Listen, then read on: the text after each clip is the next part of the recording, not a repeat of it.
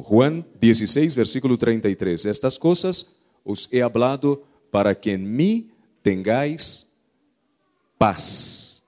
En el mundo tenéis tribulación, pero confiad, yo he vencido ¿quién? ¿Quién dijo esto? ¿Quién dijo esto? El Señor Jesús. Muy bien, el Señor venció el mundo, por lo tanto, nos promete paz. Y es posible que nosotros también resistamos y venzamos el mundo mirando al Señor Jesús. Una de las grandes perplejidad,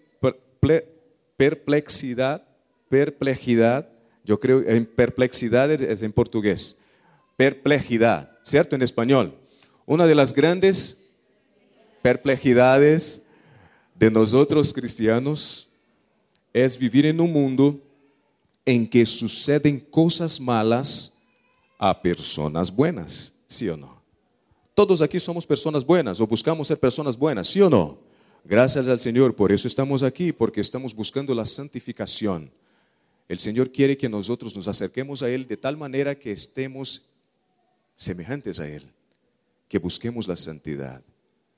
Pero inclusive a nós que buscamos a santidade, sucedem coisas malas.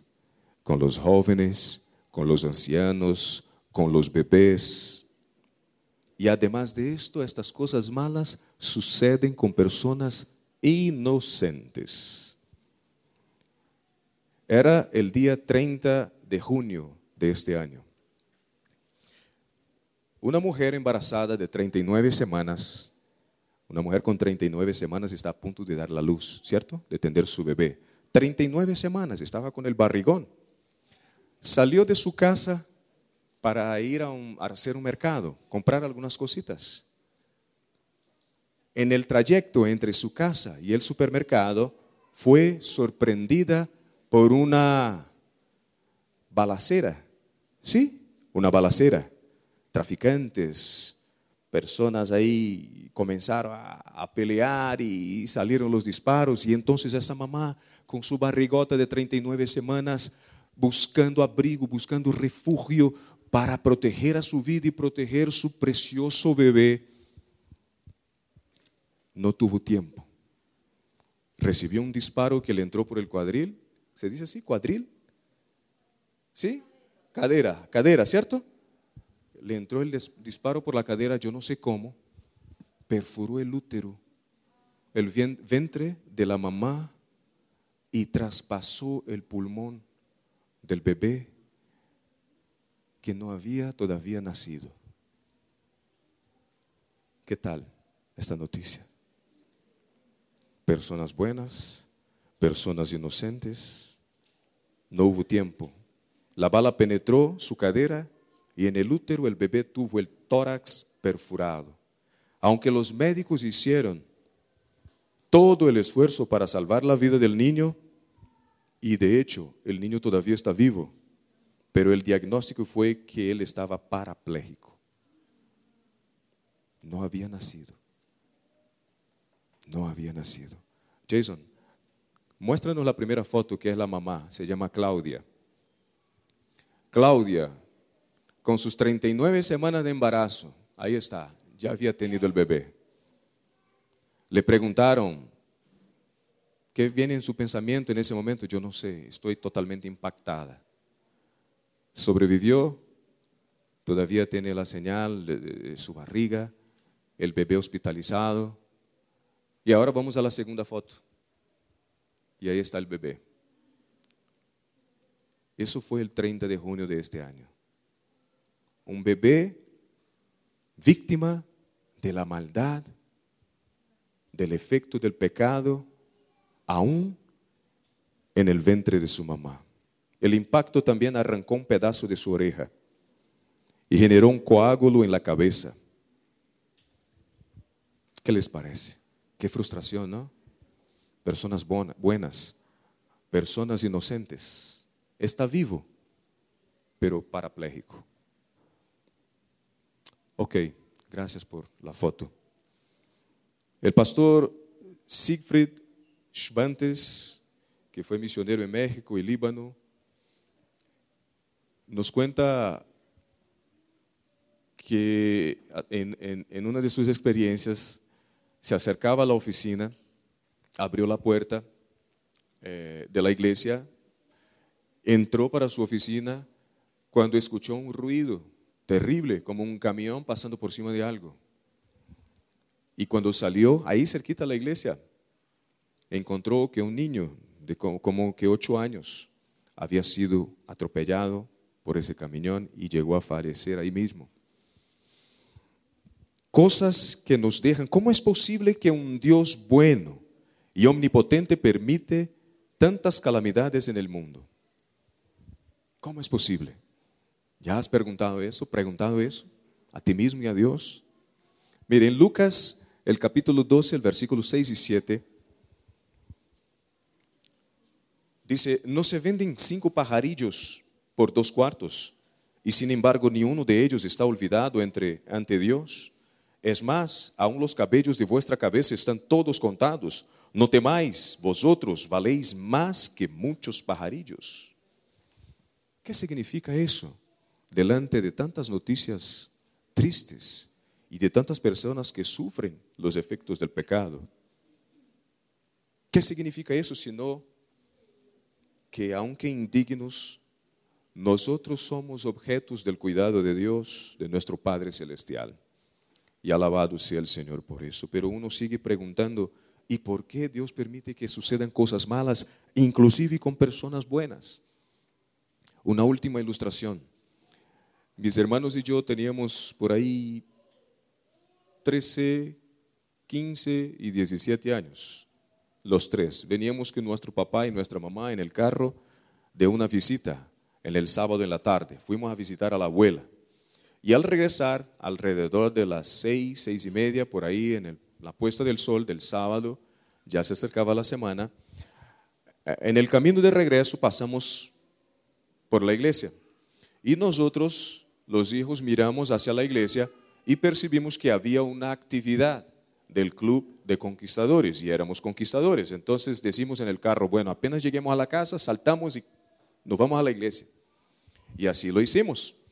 Teníamos que caminar más o menos 7 minutos de la casa a la iglesia. Cuando estábamos a 5 minutos caminando, de lejos miramos un alboroto, se dice así, una bulla, correría.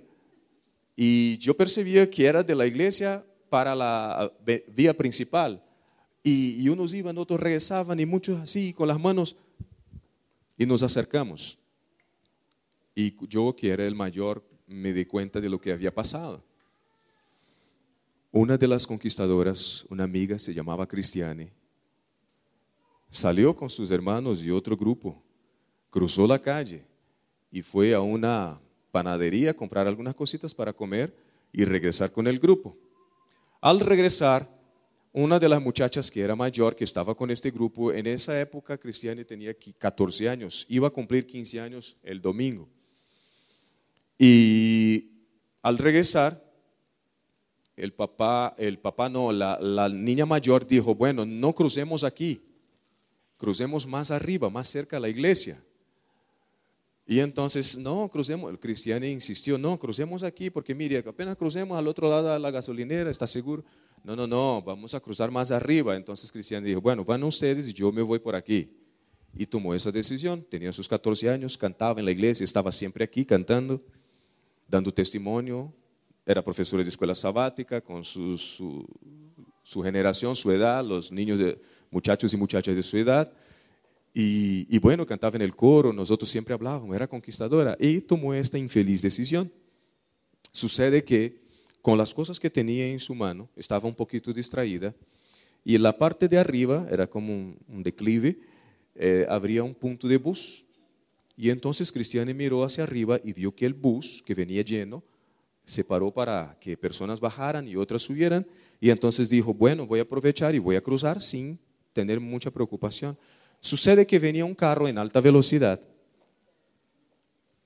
y al ver que el bus paró, sencillamente salió y siguió en alta velocidad, y encontró a Cristiane cruzando esa calle en la mitad. La chocó, no paró para dar ayuda, huyó. La niña dio como 2 vueltas en el aire y se cayó. Lo peor, hermanos, es que el conductor del bus estaba distraído. Mientras miraba el espejo para ver si venía carro y daba la direccional para salir, lo hizo, pero siguió bajando mirando al retrovisor, al espejo, y no se dio cuenta que la niña estaba en la calle. El fin de la historia ustedes conocen. Yo me acerqué cuando me di cuenta de la gravedad de la situación, tapé los ojos de mis hermanos para que no miraran eso. Una persona buena, una jovencita que cantaba, que alababa al Señor, que estudiaba la Biblia, que daba estudios bíblicos. Los papás, la mamá iba a la iglesia, era bautizada, el papá no. ¿Por qué Dios permitió que Cristiane perdiera su vida en este momento cuando iba a cumplir 15 años el día siguiente? ¿No hay una promesa en el Salmo 34 que nos dice: el ángel del Señor acampa alrededor de los que le temen y los rescata? Sí, no hay esa promesa, ¿sí o no? ¿Dónde estaba el ángel de Cristiane? ¿Dónde estaba el ángel del bebé que recibió un disparo ahí en el ventre de su mamá? ¿Y dónde estaba el ángel del Señor en muchos de los casos que yo sé que usted ha vivido en su vida, de personas buenas que sufren, o tal vez nosotros mismos? Acontecimientos como este nos llenan de perplejidad. Vivimos en un mundo en que cosas malas suceden a personas buenas. El hecho es que mientras Jesús estuvo en esta tierra, mientras caminaba por este mundo predicando su evangelio de amor, también sucedieron cosas fatales. Personas que se murieron en accidentes trágicos. ¿Dónde está esto? En Lucas. El hecho es que mientras Jesús andaba por esa tierra desarrollando su ministerio de amor, habían desastres con consecuencias fatales. Lucas el evangelista narra que un día, Lucas 13, cuando Jesús enseñaba a las multitudes, vinieron algunas personas y se acercaron al Señor Jesús para decirle y argumentar sobre los galileos que Pilato había masacrado impiedosamente para ofrecer la sangre de ellos con sus sacrificios en el templo. Eso está en Lucas 13, el versículo 2. Y Jesús estaba ahí y estaban sucediendo cosas malas, una tragedia. Pilato mandó matar cuántas personas, galileos, y ofrecer la sangre de esas personas en el templo. Cosas malas, personas buenas, seguidores de Jesús. Y todavía tenía en la memoria, mira que cuando eso sucedió, que Pilato mató a estas personas, todavía ellos tenían en su memoria algo que había sucedido poco tiempo atrás: el desastre en la torre de Siloé, que matara 18 personas. Y eso está en el versículo 4. Muchas personas presentes posiblemente, y eso sucede con nosotros, a veces nos preguntamos: ¿cómo un Dios de amor permite tanto sufrimiento? ¿Cómo Jesús encaró esta situación? Predicando su evangelio de amor, Él, Dios hecho carne, y sucediendo estas cosas malas ahí alrededor. ¿Cómo sería la actitud de Jesús? ¿Qué otra situación triste encontramos en la Biblia de una persona que a nuestros ojos y a la luz de la Biblia era una persona buena, inocente? Job, José, como cantó la música de Betancourt, ¿cierto? Pero me gustaría destacar lo que sucedió con Juan el Bautista. ¿Qué le pasó a Juan el Bautista? ¿Ah? Incomodaba a Herodes y el adulterio que cometía. Y ese hombre, Jesús dijo que no hubo profeta en la tierra nacido de mujer como él, grande como él lo fue. Y era primo de Jesús y era contemporáneo de Jesús, tenía meses de diferencia de edad. Jesús estaba en una ubicación y Juan Bautista estaba en otra ubicación. Y sucedió eso con Juan el Bautista. Fue ¿Cómo se dice? ¿Encadenado?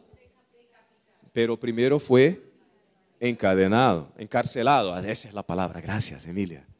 Fue encarcelado. Esto ya es un motivo para que la gente se preguntara, pero ¿cómo así? ¿No fue este que anunció ahí? Este es el Cordero de Dios que quita el pecado del mundo. ¿Cómo así que Jesús, el Cordero de Dios, dejó que eso sucediera con su primo? Y su primo, ¿qué les parece? Cosas malas sucediendo a personas buenas y después de ser encarcelado, la mujer de Herodes le pidió la cabeza de Juan el Bautista en una bandeja, se dice bandeja, ¿cierto? En una bandeja. ¿Qué les parece? Miren mis hermanos, los teólogos judíos de aquel entonces propusieron a la gente la doctrina de que el sufrimiento es el resultado o consecuencia del pecado de la víctima. Esa doctrina podría aclarar el caso del ciego de nacimiento narrado en el Evangelio de Juan, el capítulo 9. ¿Se acuerdan de esta historia del ciego? ¿Qué sucedió? Esa era la teología corriente en la época y los discípulos aceptaban esa explicación. Vamos a leer Juan 9, versículo 2. Juan 9, el versículo 2. ¿Qué preguntaron? Vamos a leer. Y le preguntaron a sus discípulos, diciendo, Rabí, ¿quién pecó? ¿Este o sus padres para que haya nacido ciego? Mira cómo era la teología, la doctrina que ellos tenían. Estaban curiosos por saber, ¿cómo así que ese nació ciego? ¿Pudo él haber pecado antes de nacer? ¿O está pagando el pecado de sus papás? ¿Qué les parece? Lo que yo quiero llamar la atención de todos ustedes en este momento es para la respuesta de Jesús. La actitud de Jesús que nosotros debemos reflejar en nuestra vida aun cuando vivimos sufrimiento, tenemos sufrimiento. Y eso quiere decir que Jesús es nuestro referencial. Para el Maestro Jesús, más importante que explicar la razón del sufrimiento, y nosotros muchas veces buscamos la razón por qué estamos sufriendo o buscamos la razón por qué otras personas están sufriendo, pero Jesús no actuaba de esta manera. Para él, más importante que explicar la razón del sufrimiento era hacer algo para aliviarlo, aliviar la persona que estaba sufriendo. Hay más urgencia en hacer lo bueno, en auxiliar el que sufre, que justificar los caminos de Dios, los cuales, como dice Pablo, por muchas veces son inescrutables. ¿Así se dice? ¿Inescrutables? Ok, muy bien. Podemos percibir cuál era la prioridad de Jesús, ¿sí o no? En esta cita. En el versículo 4, vamos a leer. Versículo 4, me es necesario hacer las obras del que me envió mientras dura el día. La noche viene cuando nadie puede trabajar. Hacer las obras del que me envió mientras es día, la noche viene. En su ministerio, Jesús dedicó mucho más tiempo aliviando el sufrimiento que explicando la razón del sufrimiento. En el caso del ciego, oigan, no hubo ninguna larga explicación teológica. De sencillo, Jesús fue al punto. Una de las razones para el sufrimiento era para que en él se manifestara las obras de Dios. Así de sencillo, no se pudo decir, no, es que el papá hizo eso, que él hizo eso, y no, es porque sucede eso, no. Está sufriendo, ¿sabe por qué? Porque Dios quiere manifestar a través de la vida de él sus obras. Y cuando Dios manifiesta sus obras en la vida de personas que están sufriendo, hay salvación, hay conversión. Los años vividos, 39 años por el ciego, lo prepararon espiritualmente para ser curado físicamente. Tanto que apenas foi curado, e ustedes pueden seguir leyendo, comenzó a testificar favorablemente sobre Jesús delante de los fariseos. Queridos hermanos, en última análisis, hay varias razones para el sufrimiento. Y vamos a nombrarlas. Juan capítulo 5, versículos 6 al 14. Hubo una fiesta. Por esta ocasión Jesús fue a Jerusalén, subió a Jerusalén y visitó, mientras pasaba por ahí, el estanque de Betesda, junto al cual había una multitud de enfermos. Ahora sí voy a hablar del paralítico que sí sufrió 39 años, no el ciego. Aunque el ciego también fue preparado espiritualmente, porque los resultados de su milagro, de su sanación, fue testificar de Jesús de manera positiva a los fariseos. Pero analicemos la vida del paralítico, del estanque de Betesda, 39 años paralítico. Jesús lo curó en el versículo 8 de Juan capítulo 5. En el versículo 14, mire lo que está escrito en el versículo 14 de Juan 5. Los que tienen la Biblia, vamos a mirarla. Dice: después lo halló Jesús en el templo y le dijo, ¿qué le dijo Jesús? No peques más. ¿Para qué? Miren, mis hermanos, que hay una relación que debemos estar pendientes. Es evidente en el caso de este hombre que había una relación de causa y efecto entre el pecado y el sufrimiento. El pecado es la causa de mucho sufrimiento en este mundo, pero no debemos generalizar, porque hay muchas personas que sufren y no han pecado para tener ese sufrimiento específico. Entonces, mis hermanos, una de las causas del sufrimiento que nosotros vivimos como personas buenas y muchas veces inocentes es cometer algo que no está de acuerdo a la voluntad de Dios. Este paralítico posiblemente tenía un hábito o una actitud o varios hábitos que le empeoraban la situación de paralítico. Y el Señor le dice: mire, ojo, no peques más.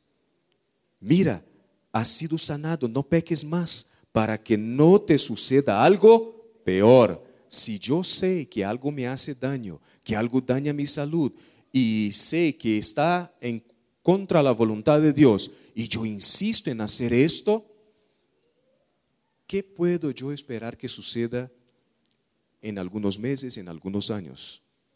Algo peor. Y Jesús lo advirtió. O sea, sufrimos muchas veces porque pecamos. Pablo, en 2 de Corintios capítulo 12, revela que recibió una espina en la carne. ¿Cierto? ¿Conocen esa historia? El apóstol pidió a Dios ¿cuántas veces? Para ser sanado. 3 veces. ¿Y qué dijo Dios? Te basta mi gracia. Ahora escuchen, la enfermedad de Pablo no fue causada por el pecado. Dios usó la enfermedad para hacer el apóstol un instrumento útil en sus manos. La enfermedad sirvió como barrera contra la tentación del orgullo. ¿Eres orgulloso? ¿Soy yo orgulloso? Y me ha sucedido algo y yo no entiendo por qué. Mire que uno de los motivos para ese sufrimiento puede ser que Dios quiere crear una barrera contra nuestro orgullo. Y conociendo la hoja de vida que Pablo tenía, sencillamente era muy fácil imaginar lo que podría suceder con ese hombre si no tuviera esa espina en la carne. La epístola de los Hebreos nos presenta otra función del sufrimiento. Es la disciplina de la cual Dios permite para nuestro crecimiento espiritual. Como un padre corrige a su hijo, a quien ama, así Dios se sirve del sufrimiento para hacernos participantes de su santidad. Hebreos 12:10 dice: porque ellos nos disciplinaban por pocos días, como les parecía, pero Él nos disciplina para nuestro bien, para que participemos de su santidad. Una otra razón para el sufrimiento es dada en el libro de Job. Y aquí al principio alguien comentó esto. El sufrimiento de Job solo puede ser comprendido en el contexto del conflicto de los siglos. Escuchen. El contexto del conflicto entre Cristo y Lucifer. Lucifer o Lucifer, ¿cómo se dice? Lucifer. En portugués es Lucifer. Entonces, si uno no se da cuenta y no conoce, no tiene esta cosmovisión del conflicto entre el bien y el mal, entre la luz y las tinieblas, entre Cristo y Satanás, uno no puede evaluar los sufrimientos como causa de este conflicto. El diablo desafió insolentemente a Dios, lo que tornaba la prueba de Job más dura. ¿Sabe qué era? Más dura de soportar. Es que Job no sabía la razón de su sufrimiento. ¿Por acaso estamos pasando por algún momento en que estamos sufriendo y no sabemos la razón? Para Job fue muy duro porque él estaba buscando al Señor. ¿Por qué estoy pasando por eso? ¿Por qué se me quitaron el patrimonio? ¿Por qué se murieron mis hijos? Yo ofrezco ofrendas a ti todos los días por la mañana, yo te busco. Y el propio Dios testificó que Job era justo. Gracias a Dios, mis hermanos, nosotros hoy tenemos la Biblia y conocemos el contexto espiritual en el conflicto de los siglos. No tenemos excusas. No busquemos excusas para los sufrimientos. Sabemos que vivimos en un conflicto. Del punto de vista de nuestro estudio sobre el sufrimiento, que de alguna manera alcanza a todos nosotros, es justamente la realidad de este conflicto entre Dios y Satanás, y por supuesto entre Satanás y nosotros, los que seguimos a Dios, que explica muchos de los casos de sufrimiento. Pablo escribió lo siguiente: porque nuestra lucha no es contra carne y sangre, sino contra principados, contra potestades, contra los poderes de este mundo de tinieblas, contra las huestes espirituales de maldad en las regiones celestiales. Está en Efesios capítulo 6, 12. Y en Juan, 1 de Juan 3, 8 dice: gracias a Dios, el Hijo de Dios se manifestó con el propósito para destruir ¿qué? Las obras del diablo. Lo que tú y yo tenemos que tener en cuenta es esto, es que Jesús se manifestó para destruir las obras del diablo. No debemos estar buscando excusas para el sufrimiento y ni siquiera estar preguntando, Señor, ¿por qué? Porque ya sabemos consecuencias del pecado, corrección, disciplina de Dios, protección contra el orgullo y otros sentimientos que no deberíamos desarrollar en nuestra vida. Y para terminar, hermanos, vamos a repasar. Sufrimos por consecuencia de nuestros pecados. ¿Es verdad? ¿Sí o no? A veces Dios permite que suframos para guardarnos de caer en pecado. ¿Es verdad? ¿Sí o no? ¿Sí o no? Yo particularmente he pedido, delante de una tentación, yo he pedido a Dios que actúe de alguna manera, que suceda algo, que pase algo, que me rompa algo, que me, no sé. Y el Señor me responde, me ha respondido y me ha impedido de caer. Somos miembros de la raza humana y sufrimos desde la caída de nuestros primeros padres bajo la maldición del pecado. Hay guerras, hay enfermedades, muchas veces no estamos metidos en estos contextos, pero sufrimos. Otras veces sufrimos en consecuencia de la sociedad en que vivimos. A veces sufrimos como resultado de la disciplina de Dios para nuestro crecimiento espiritual, para que seamos participantes de su santidad. Sufrimos como soldados de Cristo. ¿Cuántos aquí asistieron a la película de Desmond Doss? ¿Cuántos asistieron? Levanten la mano. Porque era un adventista del séptimo día que dio un testimonio tremendo al ejército americano, a todo el país. Y hoy, a través de esa película de Mel Gibson, ha hecho un impacto positivo tremendo. Fue a la guerra, se llama Hasta el último hombre. Fue a la guerra sin usar un arma. Sufrió consecuencias de estar en la guerra. Y hubo un momento en que recibió un disparo. Y hermanos, estamos en una lucha. Despertemos. Estamos en una guerra. Niños, jóvenes, adultos, ancianos, La guerra no ha terminado, la pelea sigue todos los días, así como sucedió con Claudia y su bebé, aparentemente inocentes, que recibieron un disparo. A cualquier momento usted y yo podemos recibir un disparo del diablo. Vamos a buscar excusas y el motivo por qué sucedió si sabemos que estamos en una guerra. Desde el momento en que fuiste bautizado, en que entregaste tu vida al Señor Jesús y levantaste, resucitaste para vivir al lado de Dios, eres un soldado de Cristo. Amén. Y como soldado de Cristo, estaré dispuesto a morir ¿por quién?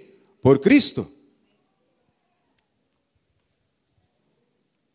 Y Dios permite, como en el caso de Job, que algunos de sus hijos pasen por el fuego de la aflicción para demostrar al universo que hay seres humanos, nosotros que buscamos la santificación, ojalá estemos aquí, que hay seres humanos que por la gracia de Dios son leales, mismo en medio de pruebas y tribulaciones.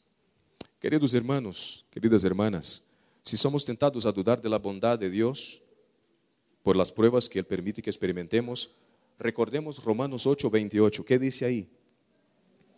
Para los que aman a Dios, todas las cosas cooperan para bien. Esto es, para los que son llamados conforme a su. Fuimos llamados para vivir el propósito de Dios aquí en esta tierra. Vives en Medellín, vives en Envigado, vives en otro lugar, en otro departamento de este país, vives en otro país y hoy está visitando. Fuiste llamado para un propósito, testificar del amor de Dios, ser soldado del ejército de Dios. Eso no durará por siempre, hermanos. Mientras estamos aquí, mientras Jesús no regresa, vamos a sufrir. Pero ojalá tengamos en nuestro corazón lo que está escrito en Apocalipsis 21, versículos 4 y 5. Leamos, Apocalipsis 4, 21, versículo 4 y versículo 5. Vamos a leer. Él enjugará toda lágrima de sus ojos y ya no habrá muerte, no habrá más duelo, ni clamor, ni dolor, porque las primeras cosas han pasado. Y el que está sentado en el trono dijo, he aquí yo hago nueva todas las cosas. ¿Cuántos de nosotros hoy queremos tener nuestra vida, nuestra fe, nuestra esperanza renovados por el Señor nuestro Dios? Amén. Alabado sea el Señor. ¿Cuántos quieren estar listos? Gracias Dios porque nos ha salvado de nuestra maldad. Gracias porque nos ha llamado Señor a un propósito santo y puro. Gracias porque a través del Señor Jesucristo nos has dado la eternidad. Queremos vivir esta eternidad Señor contigo, con Jesús, con el Espíritu Santo, con los ángeles. Pero Padre, queremos vivir la eternidad junto también a las personas que amamos, a los hijos, a los padres, a los primos, abuelos, a los parientes, a los primos, personas, Señor, que amamos y están lejos de ti. Ayúdanos, Señor, como soldados de este ejército, confiar en ti, no temer el sufrimiento, sino que avanzar rumbo a la victoria en el Señor Jesús. Úsanos como instrumentos, Señor. No queremos solamente venir a esta iglesia, regresar a nuestra casa y pasar la semana trabajando, regresar, entrar en esta rutina. Queremos testificar de tu amor, Padre.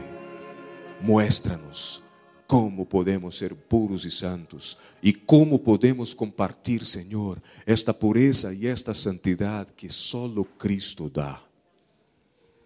Gracias por la paz que has colocado en nuestro corazón, Dios.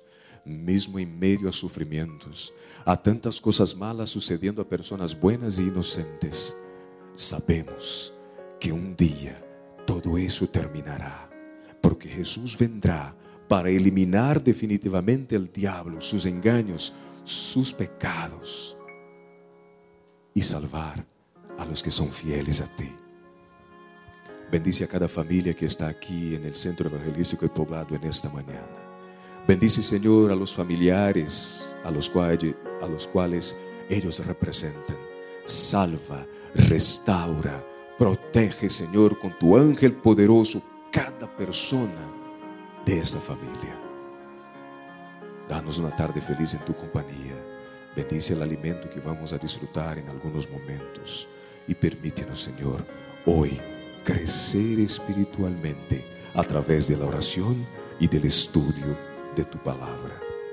Estas bendiciones nosotros pedimos y desde ahora te agradecemos, porque lo hacemos en el nombre poderoso del Señor Jesús. Amén, Señor.